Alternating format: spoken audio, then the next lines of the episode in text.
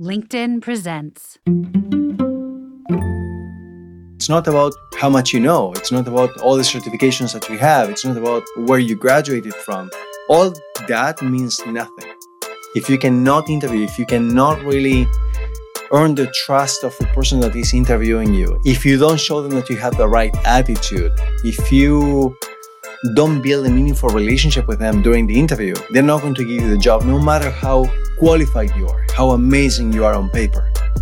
So once they trust you, once they believe in you, once they see that you're different, they will give you the opportunity and they will give you the tools for you to succeed. No degree, no problem. Any problem, we can solve them. LinkedIn insomnia keeps us evolving. We're growing in the knowing, the wisdom is flowing.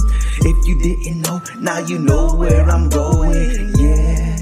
Welcome to another episode of the No Degree Podcast. I want to personally thank you for tuning in and supporting our show. If you haven't yet, hit that follow or subscribe button. I encourage you, don't keep this to yourself.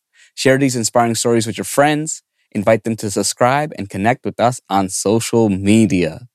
Today, I have a very special guest, someone who's personally changed my life, who's taught me a lot about LinkedIn, who I learned resume from, who I can call a dear friend, and who's taught me so much it's just about business, life in general.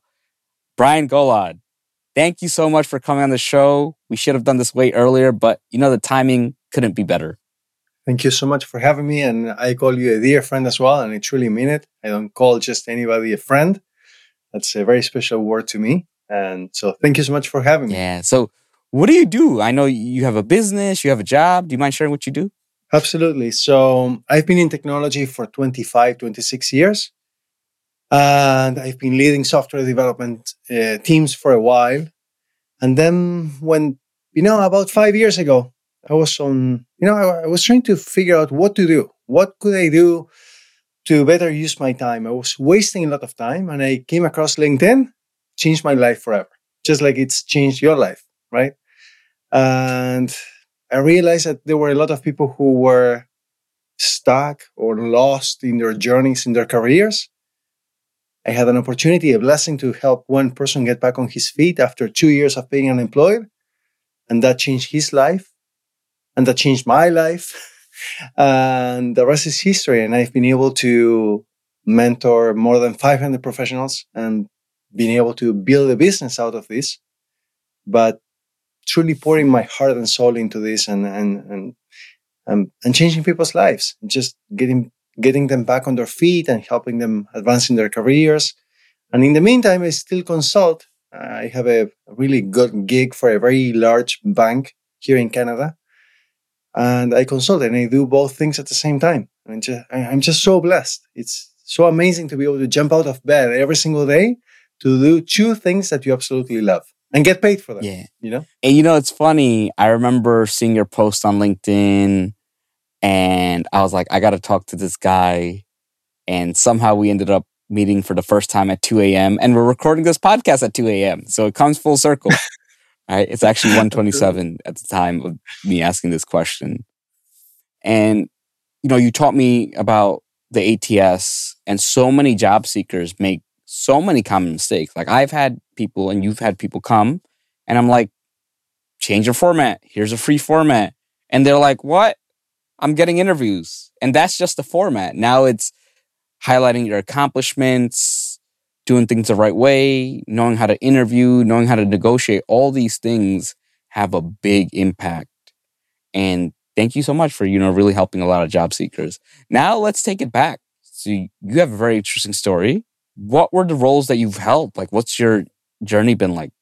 interesting thing is that I started my journey when I was 11 years old. my parents my parents asked me when I was that young, "What do you want to do with your life?" like what 11 year old actually knows what they want to do for, for a living right and at the time i was um, i was playing the keyboard um, the organ uh, i was attending the yamaha school and i loved music and I, wa- I knew that i wanted to go to the number one technical school in argentina which is where i was born and raised before i moved to canada after a couple of years you know I, I realized you know what how many musicians actually make a really good living out of their music? So I'm very practical. And I was like, you know what? I'm going to actually go into computer science and I'm going to choose that career. I also love it. And let's see how it goes. So I chose my career at 13 years old. And then at about almost 20 years old, I immigrated to Canada. My first job was at the call center. But slowly and surely, I started to study here in Canada. I went to university, then I switched to college. And I worked at one point, I was working five jobs at the same time. I was actually teaching students what I was learning in, in college myself. I hadn't even finished college. It was literally one week into college and then they gave me the job to teach them what I was learning. And then I worked for the government of Canada twice and multinationals and startups and everything in between. But the actual roles were full stack software developer, business analyst, scrum master, product owner. And once I found that product owner role, I stayed in that product owner role in technology throughout many different organizations. I, w- I went from product owner to product owner to product owner to product owner to product owner because I absolutely love that particular role. What does a product owner do? So, product owner liaises between the stakeholders, the, the clients, the users, and the software development team. So, I understand what the requirements are from the users, from the stakeholders, from the clients, whoever it is that uses our solution. And then I prioritize and I, try, I, I turn those requirements into requirements that my software development team can actually understand and develop against. So we can deliver them we can bring them back into the solution. I prioritize them bring them into the solution and then i keep this rolling and evolving this product this solution going.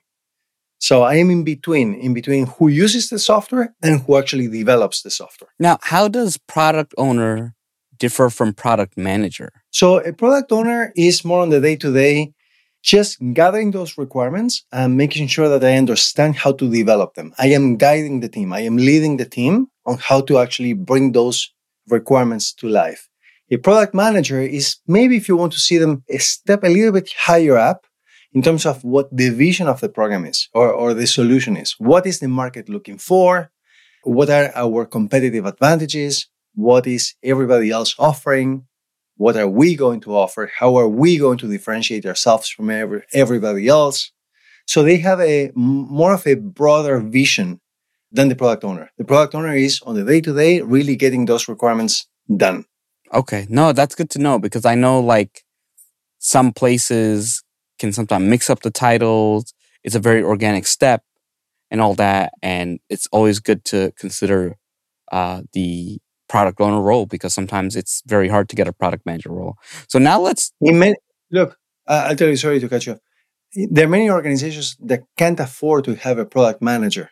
They don't have a product manager. Maybe they have a director. Maybe they have somebody else who is who embraces that role, who is guiding the vision of that role, but they don't necessarily have, depending on how large the organization is, right? They might have a product owner, but not necessarily a product manager. But a product owner in a Scrum team you must have a product owner. Mm, okay, okay. I see. I see. No, that's good to know. Now, let's go back. So let's talk about the call center job. hey, are you frustrated with your job search? Are you sending out resume after resume with no callbacks? If so, I have some good news. After three years of helping over 400 people land jobs at places like Meta, HubSpot, Google, Twitter, Amazon, Tesla, Disney, Sony, just to name a few, I created a course. In the Get Your Dream Career course, you'll discover best practices for creating a resume that stands out, and you'll also learn how to optimize your job search. It covers every aspect of the job, including resumes, application strategy, networking, LinkedIn profile optimization, interview guidance, and salary negotiation. You will also get a behind the scenes view of how recruiters use LinkedIn to find candidates. And of course, you'll get resume and cover letter templates. Get one step closer to your dream job. Sign up at the link in the notes below. That call center job, I got it one week after landing in Canada. Believe it or not, I never imagined that speaking Spanish was going to be an asset or it was going to be a skill. I mean, I, I was born and raised in Argentina. I speak Spanish fluently, perfectly fine. I speak Spanish at home, still with my wife, who is from South America as well, with my children, with my dog. I speak Spanish, but I never thought that Spanish was going to be a skill. So one week here in, in Canada, and I got a job. At the time, of course, when I was going to the call center, it felt amazing. Listen, I, I always, always appreciate what I have. And the fact that I landed here in this amazing country, that I was able to earn money to be able to be self sufficient, to be able to pay for my things, to be able to pay for school and to treat myself and to save up, it was amazing. But of course, there were days where, you know, I was like, oh, I'm just working at the call center. However, looking back, I know that that call center experience was amazing in terms of polishing my or acquiring and polishing my customer service skills. That is an amazing skill to have. And I believe that my skills came from that call center, from listening to customers who were upset, customers who were, who were very demanding, being able to really understand and, and empathize with them. So all these things came from there. And now looking back, I'm like, okay, thank God I had that experience, you know? Yeah. Like, what are the things you learned? To be very patient. to be very patient. And also, it put my values to the test because the organization that I was working for, it uh, or that we were representing at that call center, typically, if you know how a call center works, you know, you have a workforce. We are providing services to other organizations, and this organization, I'm not going to say name, but this organization was very shady in the way that you know there are many organizations that are very shady, but this one in particular, its main target audience was elderly people. And, you know, the elderly, they forget whether they pay the bills or not. So this organization, what they would do is they would send them bill after bill after bill. Every single week, they would send them a bill. And I would get phone calls from, I don't know, I could tell that this person was like, I don't know, 85, 90 years old. And they were paid up until 2045. And I was like, this person is not going to leave until 2045. Like, why are they paid up for like 25 Yeah. years ahead? It makes no sense. So for me, it was like, I have to give these people their money back because we don't deserve to have it. In a way, I was like, you know what? When you know what the right thing to do is, you have to do it. Yeah. So had to be empathetic whenever someone was com- calling in with a complaint or whatever. And I realized or I saw that they were paid up until so far in, into the future. I was like, hey, by the way, you have so much money into this organization. You need to get it back. It's your money. So, I don't know. Great experience, honestly, to work there. Yeah. No. What job came next? So first of all, I was handling calls in Spanish, then in English, then technical calls for um, an ISP, an internet internet service provider within the call center as well. And then after that, I moved to um, an organization called CGI. They opened their first office in the province where I was working at. I was, I think, like their fifth employee, even though it was a massive organization. And yeah, they trained me on a bunch of technology. I traveled from that province to Ottawa here in Ontario. I was looking after some clients as well. I was picking up new skills within the organization. And then after that, I moved to the government and other gigs as well, development, software development gigs. How'd you learn the software skills? So when I was back in Argentina, when I went to school at 13 years old, that's when I picked up those uh, software development skills. So I started with, uh, I think it was the first one was Pascal or C++. I can't remember which which one or the other it was. One or the other. Then I did assembly and Visual Basic and Visual Fox Pro and like a whole bunch of different languages and HTML and CSS and JavaScript and Java, and a bunch of different languages. That's how I picked them up. And then I continued with my computer science studies here in Canada. And then I switched over to a college to get more hands-on experience. Um, and I did interactive multimedia. So in this world right now, besides having the software development skills, knowing how to put all this stuff together, it's it's it's an amazing skill to have. So I'm glad that I shifted my career towards interactive multimedia because everything is on the internet now. So now clarify in Canada, there's like a three year, there's a four year. Can you clarify that? It can get confusing. So after you gra- graduate high school, you can go if you want either to college. So in the states, when you say college, it's typically it's an undergrad. You go to university. That's college, right? In Canada, college is not necessarily that. It's something that is like a diploma. It's it's something considered in between. It's not an undergrad. It's a diploma. So you can do a one year program, you can do a two year program, you can do a three year program. The one that I did was a one year program. I went to computer science at university first, and then I switched over to this college to do a one year diploma, interactive multimedia. Okay. The interesting thing that I want to say is that with, with technology, it's very, very rare. It's never happened to me that someone asked me where I studied or what my GPA was. Nobody ever cared. In 19 years of me living in Canada, no one has ever asked me where I studied, what my GPA was, or or or to show them my my my degree or anything at all. So of course, I'm not a doctor, I'm not a lawyer, I'm not an accountant. But being in technology, you really don't have to show anybody any any of this stuff. No, that's the beauty of technology that, hey, Yeah. you know the technology, that'll be good. Now, what was your secret to moving up?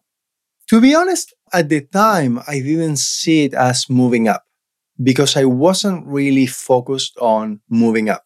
I was trying to do things outside the office, building things like apps or projects or doing things. You know, we were all, anybody in technology has a pet project or something that can potentially make us a millionaire or a billionaire, right? So I was never really into putting all my effort into those organizations where, I was working at.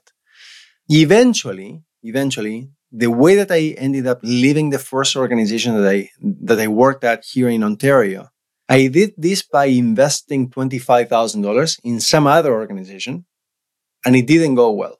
Besides in, investing the money, the, the person running the organization, he asked me whether I, I wanted to join. He insisted, insisted, insisted. I ended up joining, and then this guy basically ran out of money. He didn't know how to manage the cash flow. He had invested in a whole bunch of products and blah, blah, blah. And uh, the company ended up without any money. At the time, it felt really bad. Like, oh my God, I lost $25,000. But that decision to branch out or to leave my comfort zone was what enabled me to then find other opportunities to become a business analyst, to become a scrum master, to become a product owner. Without that decision, without getting out of my comfort zone, I don't know whether the rest of my life would have happened the way that it did. Yeah, no, sometimes those losses they teach you and then you know, I've seen people lose a lot more. So 25,000 while it is a lot, some people lose 100,000, some people lose Yeah. years. Oh, believe me, my, my wife will continue to tell me and remind me about this for the rest of my life. Like those $25,000, I told you to only invest 5,000 because I, she wanted me to only invest five. But I was like, no, because with 25, we're going to make so much more money, blah, blah, blah. Well, you know how it goes. Yeah. So now you went to your next role. How did you go about learning the roles on the job?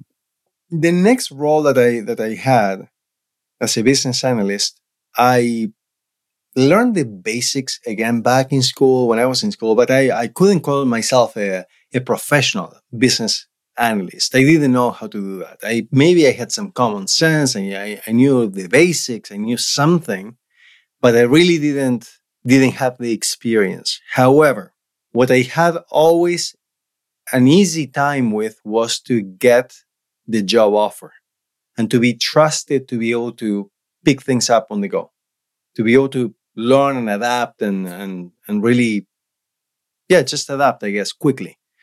So I, I've been very, very fortunate to have joined amazing organizations that gave me the skills, that trusted me and that they they knew how little I knew at the time. And they trusted me and they mentored me or they trained me to acquire those skills to pair me up with others who had the skills, right? Even my first job as a software developer, I literally answered every single technical question wrong and I still got the job. So this is why when I mentor professionals, I tell them it's not about how much you know. It's not about all the certifications that you have. It's not about where you graduated from. All that means nothing. If you cannot interview, if you cannot really earn the trust of the person that is interviewing you, if you don't show them that you have the right attitude, if you don't build a meaningful relationship with them during the interview, they're not going to give you the job, no matter how qualified you are, how amazing you are on paper. So once they trust you, once they believe in you, once once they see that you're different, they will give you the opportunity and they will give you the tools for you to succeed. But at the end of the day, it is on you as well to show up on day one with the right attitude, being intentional about, you know, acquiring the skills and ramping up as quickly as possible. One of the things that I always did was before joining the organizations, I would ask them, what can I do to prepare so that on day one, I can actually add value? Can I read anything? Can I prepare in some way? Can I acquire some skills before I show up on day one? And then the employers always see that as an amazing intention, even. Even if they say no, they say, wow, this person actually cares, right? So the way that you show up means a lot because just the average person will show up and take their sweet time to acquire any new skills. But if you're intentional about the way that you show up on day one, you can become the right hand of your manager. You can be trusted. They can see you differently. You can become allies with your with your teammates.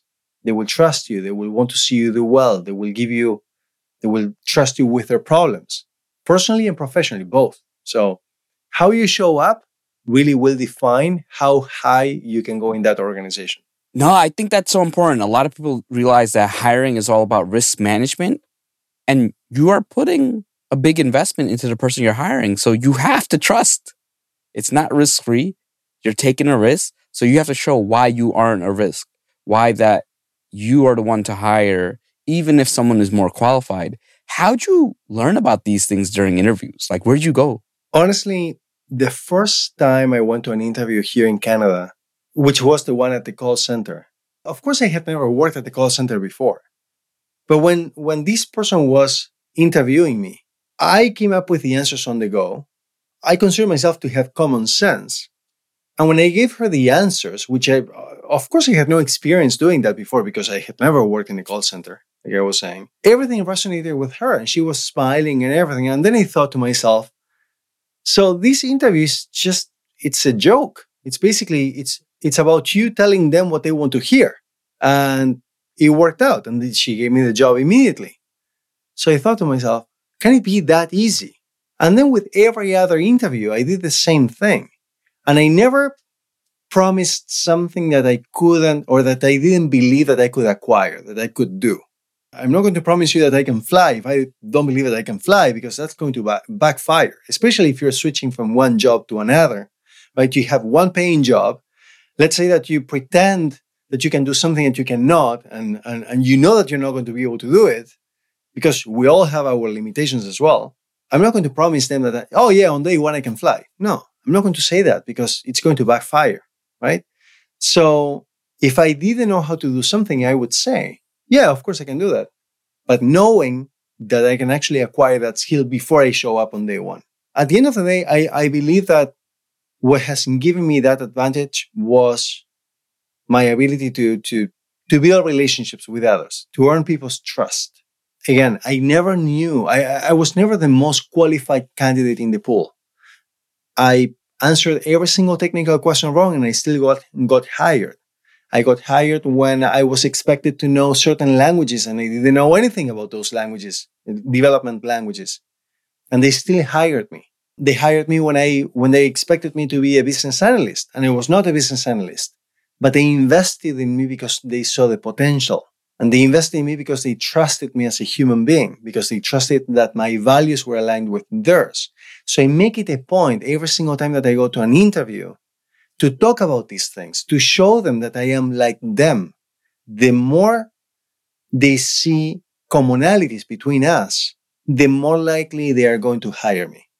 I cannot remember a single instance in which I walked away from an interview without the confirmation that they were going to give me the job offer. I don't know, maybe it comes naturally. Like for each one of us, different things comes come naturally, right? Maybe for an accountant, numbers come naturally. For me, they don't, right? But for me, interviewing comes very, very naturally. And that's why I teach others how to do these things now with, with proper techniques. But for me, it's really, really natural to go to an interview and to walk away with a job offer. I love it because, you know, this, the things you've shared with me, they're really different. They're not what everyone else shares, you know, not basic advice, more advanced strategies. Now, looking back, what were some of the biggest mistakes you made? Obviously, we have the $25,000 mistake. What are some other mistakes you've made along the way? Well, definitely, I I, I deleted. I deleted. I was trying to be a keener. You know what a keener No. is? The employee who tries to do absolutely everything and says yes to everything. And basically, my first job here in Toronto. This was after five years of, of living in Canada. This was my first job here. I was um, taking a course outside business hours to acquire some new development skills. And I, I, I think that I was paying attention to the class, and at the same time, I was trying to do some work. And I deleted, like, I can't remember if I deleted an entire table or, or on the database or whether I deleted the entire database. But basically, I just hit commit and then I basically deleted the whole thing. I didn't get fired. I actually lasted there for four and a half years. But one of the things that um, I didn't even think about, I reached out to my manager and he said, This is what I did. Right? I didn't try to hide it. I didn't try to make up excuses. Sure, I did. I did lose my privileges of going to the production server straight yeah. for some time, but then I earned it back. That was a very that that was an operational or that was a work mistake that I made. Another mistake maybe that I, I made was with regards, like I, I was mentioning before, not not wanting or not putting all my effort to try to move up in those organizations. I was always focused on what can I build outside the organization to try to, I don't know, become a millionaire or a billionaire, right? I was always putting all my effort outside. Oh, I can tell you a big mistake that I made as well. Yeah, go ahead. Let me hear it. I don't think that anybody anyone knows this. But now that Twitter is so um, so in the news, if you want to, do you want to hear something about Twitter? Yeah. So my my Twitter account is very very small, but back in the day, nobody knows this. Back in the day, a dear friend of mine and I can't remember exactly how we came up with this, but basically, we came up with this idea of dropping dropping these affiliate links and we built a whole system that basically would chat with people kind of like cheap, chat gpt right yeah. now but this was like 15 years yeah. 14 years ago. And basically this system would actually message people on, on twitter via private message. Every single person that we targeted based on different um, criteria based on what they were talking about and this was at the time when Michael Jackson had just died. And we were targeting everybody with messages about Michael Jackson, and we were sending them with links to Amazon. And basically, if they clicked on that link and they purchased anything, not yeah. just the Michael Jackson CD that we are promoting via direct messages, basically we would get a commission. So anyway, we built a whole system. And then one day I was at the office and Twitter went down. And I had my my my laptop. I, I, didn't have a server, but I had my laptop sending thousands of messages, thousands of messages per hour. Okay, and then Twitter went down, and I started to get all these text messages on my phone: alert, alert, alert, alert. I was like, oh my god, what happened? So I go on Twitter.com. I see that there's no Twitter. It's loading, loading, loading. I was like, what's going on? And then basically I, I shut down my, my system to stop messaging me. And I go outside in the parking lot. And I, I remember vividly, like if it was yesterday, talking to my friend, dear friend of mine. We're still amazing friends today, best friends. And I said, Is the FBI going to come after us now, knocking on our doors? Um, and basically, we didn't know what was going to happen. But the, the rules, the laws with regards to what was considered spam or not spam, eh, there was a gray area. It was 14 years ago. So anyway, we spent a lot, a lot of time, hundreds, if not thousands of hours building this. And then we got scared so, so much about this that we decided to shut it down. In the end, what had happened, it was a DDoS attack from someone in England that targeted Twitter. But we got so scared that we never turn that thing on again because we really were concerned. We didn't come to Canada to go to jail, so we just shut it down completely. Oh yeah. wow, no. Well, we we had people purchasing uh, a 70 inch TVs, and we were getting that commission from those links that they were clicking on. You know, we were sending them CDs from Michael Jackson, and they were buying televisions. We were getting that commission. It was unbelievable. That is crazy. What are some of the interesting projects that you worked on? built a search engine running on top of Google and Bing. It was a it was a search engine or when Google was not paying attention to mobile devices, believe it or not, back in the day they were not, they were focused on just web. We had created a much better user experience for users on, on mobile devices where it was Basically, it wasn't Google shrunk to a mobile device. It was a way better experience. You could search and it would take you straight. It would actually give you answers, straight answers, without you even having to type, even, even having to type enter. You would get the answers of what you were looking for. Similar to ChatGPT again, but we're getting the answers.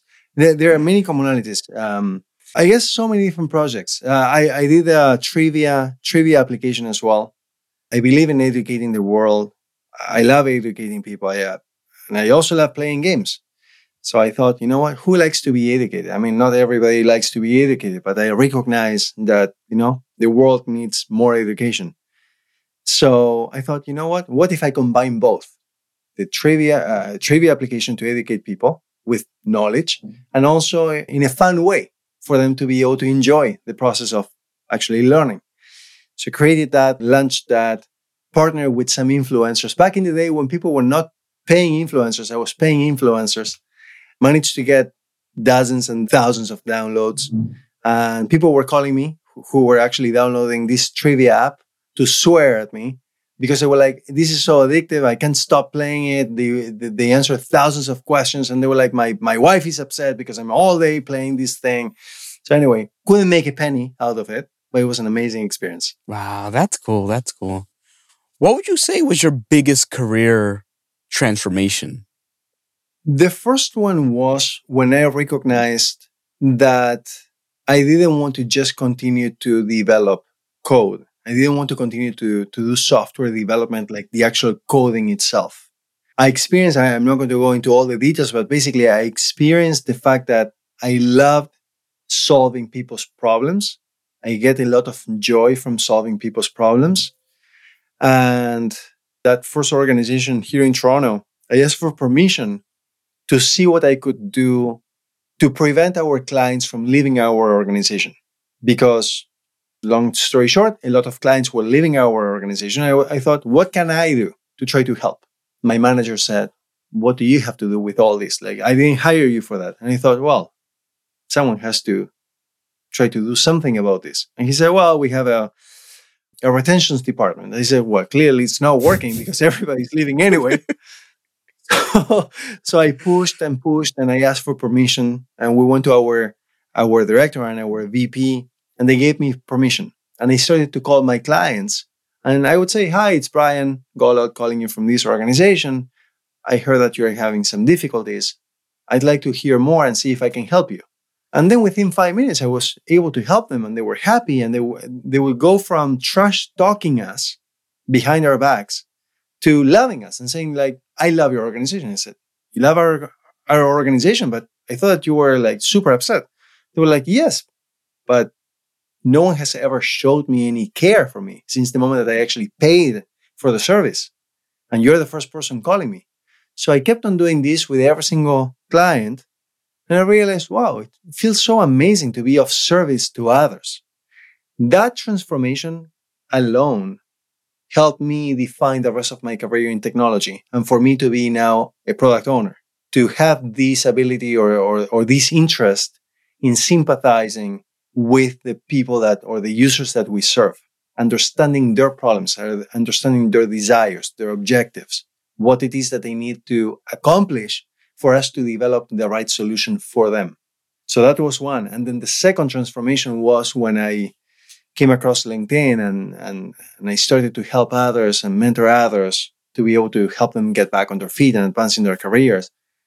That for me was like it was not just a transformation it, it, it actually showed me the my purpose the reason why i was born why i was put on this planet so i had like two different transformations one that is career wise within technology and another one which is a, a personal and professional and even financial transformation and i appreciate both but of course once you find your purpose there's a before and there's an after right there's a famous saying there are two moments in your life, two really important moments in your life. The day you are born and the day you find out why you were born, right? So thank God I found out why I was born. Looking back, what would you say is your biggest accomplishment? My family, my immediate family. If you ask me anything that I've done for others, I treasure and I save in a, in a special place in my heart. every single one of the stories, every single one of the professionals that I've been able to make a positive impact in. But my family is my family. And watching my children grow happy and healthy and having, you know, sitting around the table and, and having this unity with my family is nothing compares to that. I've always wanted to have a family and just it gives me so much uh, joy and pride. What would you say is the hardest thing you ever went through? Oh my god! Actually, it's um, it's a very timely question because today is my dad's birthday. May he rest in peace. Losing my dad almost ten years ago, nine nine and a half years ago, a couple of months before my wedding. That was the most difficult thing I've ever gone through in my life. It, it just um, for anybody who has parents, I will tell you cherish those moments because once your loved ones are gone, they're gone. Um, just cherish them as much as you can. Tell them how much you love them as much as you can. I always did, but there's it's never enough. I only I only got to enjoy my dad for almost 30 years of my life. I know that there are many others who enjoy their parents or their father or mom or mother less than that. They are less fortunate because of it. There are others who have enjoyed them more. There are others who never had a good relationship with their parents. But for those of us who who consider our parents our best friends, and we know that they have our best interests at heart and they absolutely love us and vice versa, and we absolutely love them. Oh my God, that that truly killed me. It devastated me. It changed me who I am. It, it made me lose my my senses. I I don't know my direction. I I just became insensitive to so many things. It, it, it just really, really changed me a lot. It was like walking around without a compass, you know? Losing my dad was by far. If I could rewind time to go back to him, to that moment before he he left, I would totally go back there. What was like the best advice he gave you? The advice that really stuck with you? I think it's one phrase, which is don't take shortcuts whenever you look back, make sure that you're proud of, of, the journey that you have walked. Make sure that you can sleep at night, that you have peace of mind, that you're not screwing anybody, that you're a good human being, that you're really, I mean, it takes so long to, to build your reputation and it takes just a moment to, to destroy it. So just do the right thing, even when no one is looking. If you saw your 18 year old self across the street, today, what would you tell him? You're going to have an amazing, amazing life, even better than the one that you imagine. Be patient. Things will happen when they are meant to happen. Work hard, build those relationships, care for others, sleep more. Um, don't forget to exercise during COVID. um, don't forget to exercise after COVID. Just enjoy, seriously enjoy every moment, like if it was the last one, which I do. I do. I, I don't have to remind myself of that because I listen. It's two oh six in the morning here for both of us, and you see the smile that I have, and I'm just happy to be here. And you know, ping me a couple of hours ago, and you were like, "Let's do this." Absolutely, anytime. I'm just happy to be alive and to be awake any time of the day and night.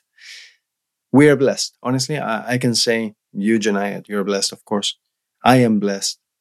Just can't ask for more. When when people ask me and I truly mean it, I can't ask for more. And that's why I'm trying to bless as many people as I can because more people should be blessed or to feel and to be truly blessed.